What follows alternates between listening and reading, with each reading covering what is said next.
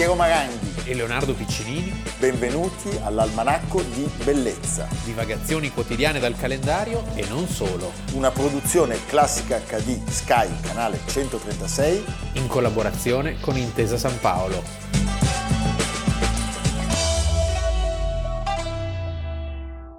Almanacco di Bellezza, 15 luglio, Leonardo Piccinini. Piero Maranghi. Leonardo, prima di iniziare, domani 16 luglio alle ore 21, tutti, tutti, tutti, tutti vengano al Parco della Resistenza di Santa Sofia, Bello. Dove Questo siamo? Provincia? Nell'Appennino Romagnolo, provincia di Forlì, Forlì Cesena, nella 4.000 Val Bidente. Bravissimo, 4.042 abitanti e eh, la presentazione si inserisce in, Vogliamo, in un fitto calendario. vogliamo il parterre pieno, Sì. mi raccomando. Cioè, siamo- questo è un appello che rivolgiamo al pubblico dell'Almanacco, che ormai è una grande famiglia, perché dobbiamo far capire l'importanza di questa trasmissione e dell'affetto dei nostri Bravo, telespettatori. quindi vogliamo tra le 1.000 e le 1.500 persone. Minimo. Poi cui- c'è, c'è fresco, è C'è- sull'Appennino. C'è un bel Dopo fre- lui vi porta sai in que- giro. Vi Io vi porta- porto a Camaldoli. vi porta allegria. Senti, il titolo della rassegna meravigliosa è Sofia in Libris, che non è la Loren, ma appunto Santa Sofia. sì, Eh? Con noi ci sarà finalmente una, una donna, Una che sa. sì, Chiara. Bellini, beh, professoressa di lettere, Sì. che è socia dell'associazione, e sarà proprio Chiara Bellini a farci delle domande difficilissime a cui risponderai solo tu. no, no, risponderemo No, io insieme. non so niente. Quindi ricordiamo domani 16 luglio alle ore 21 a Santa Sofia, Parco della Resistenza, alle 21. c'è più- Fresco, be- fresco. bel gin tonic. Sì, perfetto. Evviva, a domani sera! Pochi autori sono riusciti a rivoluzionare lo stile del fumetto attraverso una penna personalissima, devo dire molto, molto, molto elegante molto, molto, molto ricercata. Mi viene in mente Milo Manara, per esempio, ma noi oggi parliamo di un gigante, un altro Certo. gigante che è Guido Crepax, fumettista e grafico. Valentina. eh, Valentina, che nasce a Milano oggi nel 1933. Per una volta, Per una volta facciamo pare- i 90 anni. E purtroppo è scomparso vent'anni fa, proprio sempre a luglio, quindi 31 luglio del 2003, e un milanese doc. Doppio anniversario. Sì. eh? Allora, va bene, il personaggio di Valentina Leonardo l'ha spoilerato, volevo dirlo io, però Sono gli anni, dobbiamo dire, gli anni 60 in cui c'è tutta una cultura del fumetto pazzesca, Sì. perché Ugo Pratt, Corto Maltese, le sorelle Giussani Giussani Diabolic. e Eh poi beh. il giovane Manara, Manara. che muoveva i primi passi. Senti, lui è sempre stato molto influenzato dalla cultura del disegno europeo Sì. e però diciamo che è stato capace di portare nuovi spunti, di importare in Italia e di importare nel fumetto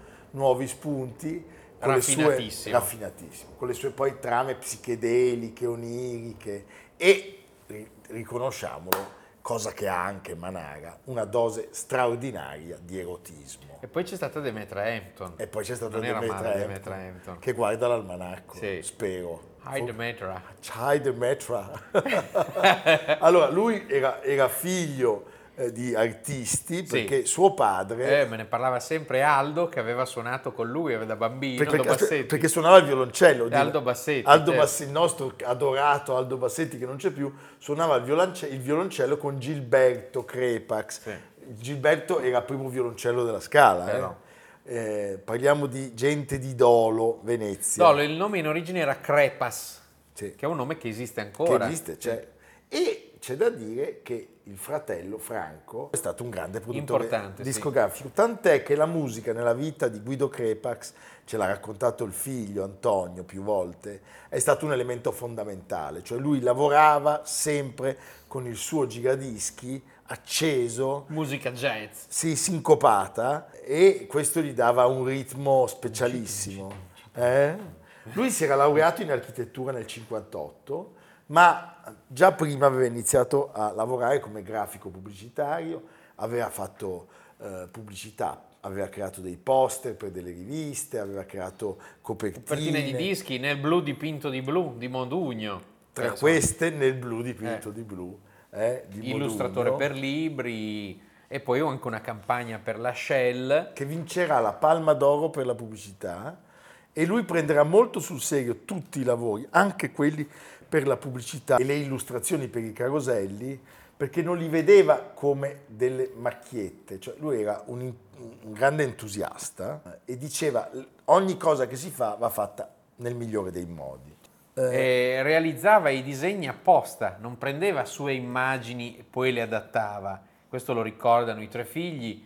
Quindi insomma una grande serietà, un grande attaccamento al lavoro, un milanese doc. doc. Possiamo dire che è un milanese doc. Eh. Senti, il fumetto arriva solo agli inizi degli anni 60. Quando comincia a lavorare alla rivista Linus. A Linus. Eh, Valentina che Sì. è il personaggio più celebre, arriva nel 65 e non appare come protagonista. Sì. In realtà Valentina appare in una serie di fantascienza dove il vero protagonista è Philip Rembrandt, Sì, un critico d'arte. un critico d'arte con gli strani poteri. Sì. Lei è sostanzialmente eh, una fotografa che passa, non dico per caso, ma all'inizio non dovrebbe essere lei la protagonista. Il primo episodio dove la vediamo è la curva di Lesmo, che è una curva dell'autodromo di di Monza. Monza. Lei si impone nella, nella storia, non dobbiamo però pensare all'immagine solo di una donna, che c'è, c'è anche questo ovviamente, molto provocante, molto elegante, ha un erotismo raffinato, ma anche a un vero fenomeno sociale, nel senso che eh, Valentina, che, il cui caschetto si ispira ovviamente alla grande Louise Brooks, Pandora, no? Le- le- la, la diva del cinema degli anni venti, in lei si rispecchiava un certo ambiente culturale, una certa cultura anche vagamente anticonformista. Certo. Quindi diventa in breve uno dei simboli dagli anni 60 della di una certa società e di un modo di vivere e da lei poi discenderanno tutta una serie di eroine eh, del, del fumetto erotico. Eh, lei vive in una casa con la lampada floss di Castiglioni, veste Courrèges, poi vestirà Giorgio Armani, quindi è una, una rappresentante perfetta di un certo gusto, di un certo mondo. Quindi il fumetto è una chiave per capire una società. E se abbiamo parlato dei tre figli di questo splendido artista, è giusto ricordare anche la moglie Luisa Mandelli perché... Il caschetto Bravo. e la bellezza, ho visto la delle bellezza, foto. beh, Eh, bellissima. sì. Cioè Valentina non è soltanto Louise Brooks, ma è anche la moglie, Eh, Luisa sì. Mandelli. Ecco, c'è da dire che eh, il personaggio Philip Rembrandt, detto Neutron, che all'inizio è il protagonista, pian piano che lei prende potere, lui perde i poteri, Sì. cioè diventa sempre più normale. E c'è da dire che nell'evoluzione di Valentina accadono molte cose importanti, per esempio Valentina Pirata è il primo interamente a colori e poi, l'ha detto il nostro Leonardo, arriverà negli anni Ottanta Demetra Hampton che la interpreterà per una, una serie tv. Allora, che cosa c'è in questi racconti? Abbiamo detto aspetti onirici, fantascientifici, fantastici, lo spionaggio e poi c'è l'erotismo Eh, che è quello che ci interessa. no, dai. Eh, no, lei è umanissima, diciamo... eh, troppo umana, umana troppo no, umana. lei è umanissima Sì, e eh, cresce, ha una bella silhouette, mamma diciamo. mia, di una bellezza. Poi è indipendente, Sì, spregiudicata, curiosa. Cioè, allora, dic- alziamo la mano e diciamo, siamo- ci siamo tutti innamorati di lei. Abbiamo fatto anche molti sogni. Eh? È questo archetipo di una femminilità che ha infranto i luoghi comuni e sovvertito il modello convenzionale. Oh, così ti voglio. Senti, ci sono molti altri personaggi nel mondo di Crepax, quasi tutti al femminile. Belinda, Bianca, Anita, Giulietta, Francesca, sempre storie di erotismo elegante, molto non ricercato. mai pecoreccio. Eh? Altri addirittura nascono, lo sappiamo, dall'adattamento di opere letterarie e ai classici, soprattutto della letteratura erotica o orrorifica. Beh, cioè, certamente lui ha visto Aubrey Birdsley, ha visto tutta una serie di illustratori meravigliosi, ma è riuscito a dare a queste figure un carattere fiero, indipendente, coevo alle rivoluzioni sociali in corso e a una certa Milano a un certo tipo di donna milanese Applausi che ha fatto scuola. Veramente, cioè da Dracula a Venere in pelliccia lui Sì. è stato un numero uno. Sì. È stato evidenziato un aspetto molto importante dell'arte di Guido Crepax, cioè come nel suo stile, nel suo montaggio della narrazione ci sia molto cinema. E c'è da sottolineare come il suo lavoro abbia attratto sia in Italia che all'estero non solo il pubblico, ma anche delle grandissime personalità del mondo della cultura Roland Barthes. lo- Roland Barthes gli dedica un testo, signori, avete capito di cosa stiamo parlando? eh? E poi c'è un aspetto che mi piace sottolineare perché a me piacciono molto i giochi da tavolo. Lui è stato un protagonista. È, fer- è rimasto fermo lì. Cazzo. No, allora, Crepax, che è molto più simpatico di Piccinini, Sì. era collezionista di soldatini di carta, Ah, molto belli. spesso li disegnava lui, Ma dai. inventore di giochi da tavolo quasi sempre dedicati alla guerra, Poi stiamo parlando di uno che si è laureato in architettura, sai con chi? Nel 58? e NR. Ernesto Nathan Rogers. E io ti racconterò una cosa, perché me l'ha detta lui, un suo compagno di giochi, Sì.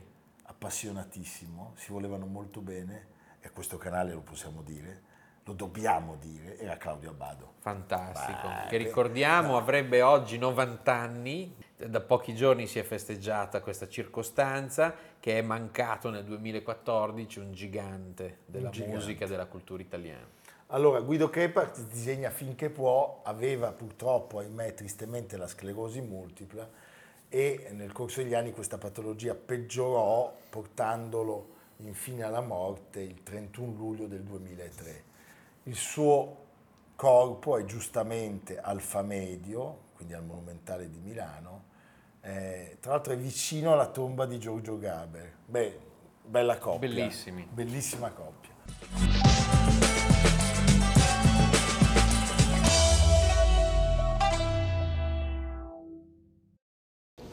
Eh, al copión maravilloso de Ezra. Bueno, primero yo no creo que Ezra, Ezra Pound fuera un copión. Y en ocasiones tampoco creo que, que fuera maravilloso, la verdad. Y, y la literatura, la literatura, el, el- el- el- el flujo clásico de la literatura eh, acepta, eh, también está, está, está hecho de, de, de- de plagios consecutivos, es decir, todos estamos escribiendo el mismo libro a final de cuentas. Y ese mismo libro, a final de cuentas, es nada, con mayúsculas, eso sí, o tal vez con minúsculas. Cari amici dell'Almanacco, il 13 giugno, lo ricorderete, abbiamo parlato di Fernando Pessoa. Il giorno dopo, nell'anniversario della morte, avremmo potuto parlare di José Luis Borges. E invece, E invece non ce la siamo sentita, perché due scrittori immaginifici in due giorni per le nostre menti sono troppo, e anche e soprattutto per quella di Adalgisa al Procione. sì, che non avrebbe ser- Non avrebbe retto No, l'urto, no. è brutto dopo, No, no, dopo coinvolgerla, da- sì. Oggi rimediamo, perché c'è un terzo autore similare, artista diciamo, che tra l'altro per Borges aveva una venerazione, per Borges aveva una venerazione, stiamo parlando di Roberto Bolagnò, Bolagno che il 15 luglio del 2003, giovanissimo, soli aveva 50 anni. 50 anni, per una pancreatite muore e eh, Anche stavolta siamo data piena, 20 anni. 20 anni. Da questo triste eh, momento, lui tra l'altro era nato 70 anni fa esatti, nel 1953 a Santiago del Cile. Allora lui viveva a Blagnes, una piccola città che è vicino a Girona In Spagna. e eh, diciamo che già prima di morire era un autore amatissimo, diventa subito un autore di culto, Sì, insieme a un autore latinoamericano ed europeo, quindi uno che insomma diciamo era anche molto rafforzato dall'esilio che aveva patito, quindi era una figura Certo. diciamo molto solida e In Italia l'abbiamo conosciuto all'inizio grazie a Sellerio che aveva pubblicato alcuni libri e poi perché, pensate, solo due mesi prima di morire lui era venuto ospite al Salone del Libro di Torino per parlare del suo grande capolavoro Detecti Selvaggi 1998, che è una storia in 688 pagine di due poeti e avventurieri trafficoni con vene delinquenziali che cercano le tracce di una poetessa scomparsa anni prima la mitica fondatrice di un movimento d'avanguardia dal nome stupendo. Il real visceralismo. Il real visceralismo, Leonardo. Sulla strada questi due protagonisti incontrano le più varie umanità. Allora, dopo la morte, quello che era già un caso letterario, appunto Bolagno, viene pubblicato con Prima, molto sì, successo negli, Stati, Uniti, Uniti e poi la sua fama di, di conseguenza rimbalza da questo uh, in tutto il mondo. In Italia, sì, dopo Sellerio arriva a Roberto Calasso ad Elfi. Ad Elfi e nel 2008, postumo, cinque anni dopo, e incompiuto esce questo, questo monumento 2666 che è un romanzo di cinque romanzi per un totale di 963 pagine, viene pubblicato in due volumi, c'è una querelle perché non si sapeva se lui volesse pubblicarli separatamente o insieme, gli eredi decidono per l'unitarietà dell'opera e, e, e quindi li pubblicano uniti. Sono cinque storie diverse che poi si collegano eh, un gruppo di critici letterari europei appassionati dell'opera dei misteri di Benno von Arcimboldi, uno scrittore tedesco, lo stesso Arcimboldi, professore di filosofia cileno che si trasferisce in Messico con la figlia adolescente ed è preoccupato per il gran numero di femminicidi nel paese in cui vive. E poi un giornalista afroamericano che va in Messico per seguire un incontro di box e, e? delitti di Ciudad Juarez e gli uomini eh, accusati di averli compiuti. Quindi, Un'infinità di biografie intrecciate. Molto Pessoa. Ci si chiede come fosse la sua. I Detective Selvaggi è un in qualche modo un, um, un, caposaldo della letteratura del XXI secolo, ma lo è come poteva essere, secondo me, eh, faccio una previsione, lo è come lo era stato Gita Faro di Virginia Woolf, come poteva essere stato uh, L'urlo e il furore di Faulkner, come potevano essere stati questi capolavori del modernismo, quindi non certo libri che vendevano un milione di copie, anche se l'Ulisse di Joyce, che vi devo dire, L'uomo senza qualità di Musil, più o meno quello è il calibro a cui Bolagno cerca di stare. Il gioco del mondo di Cortázar, ecco, Cortázar è il grande fratello, come dire, maggiore di Roberto Bolagno. Questo anche per farvi capire che Roberto Bolagno racconta un Sud America molto diverso da quello raccontato dal realismo magico. Garcia Marquez è un grandissimo scrittore, ma sta proprio agli antipodi rispetto a Roberto Bolagno. Roberto Bolagno fondamentalmente dice guardate che attenzione, il Sud America non è tutta Macondo, è in realtà un continente verticale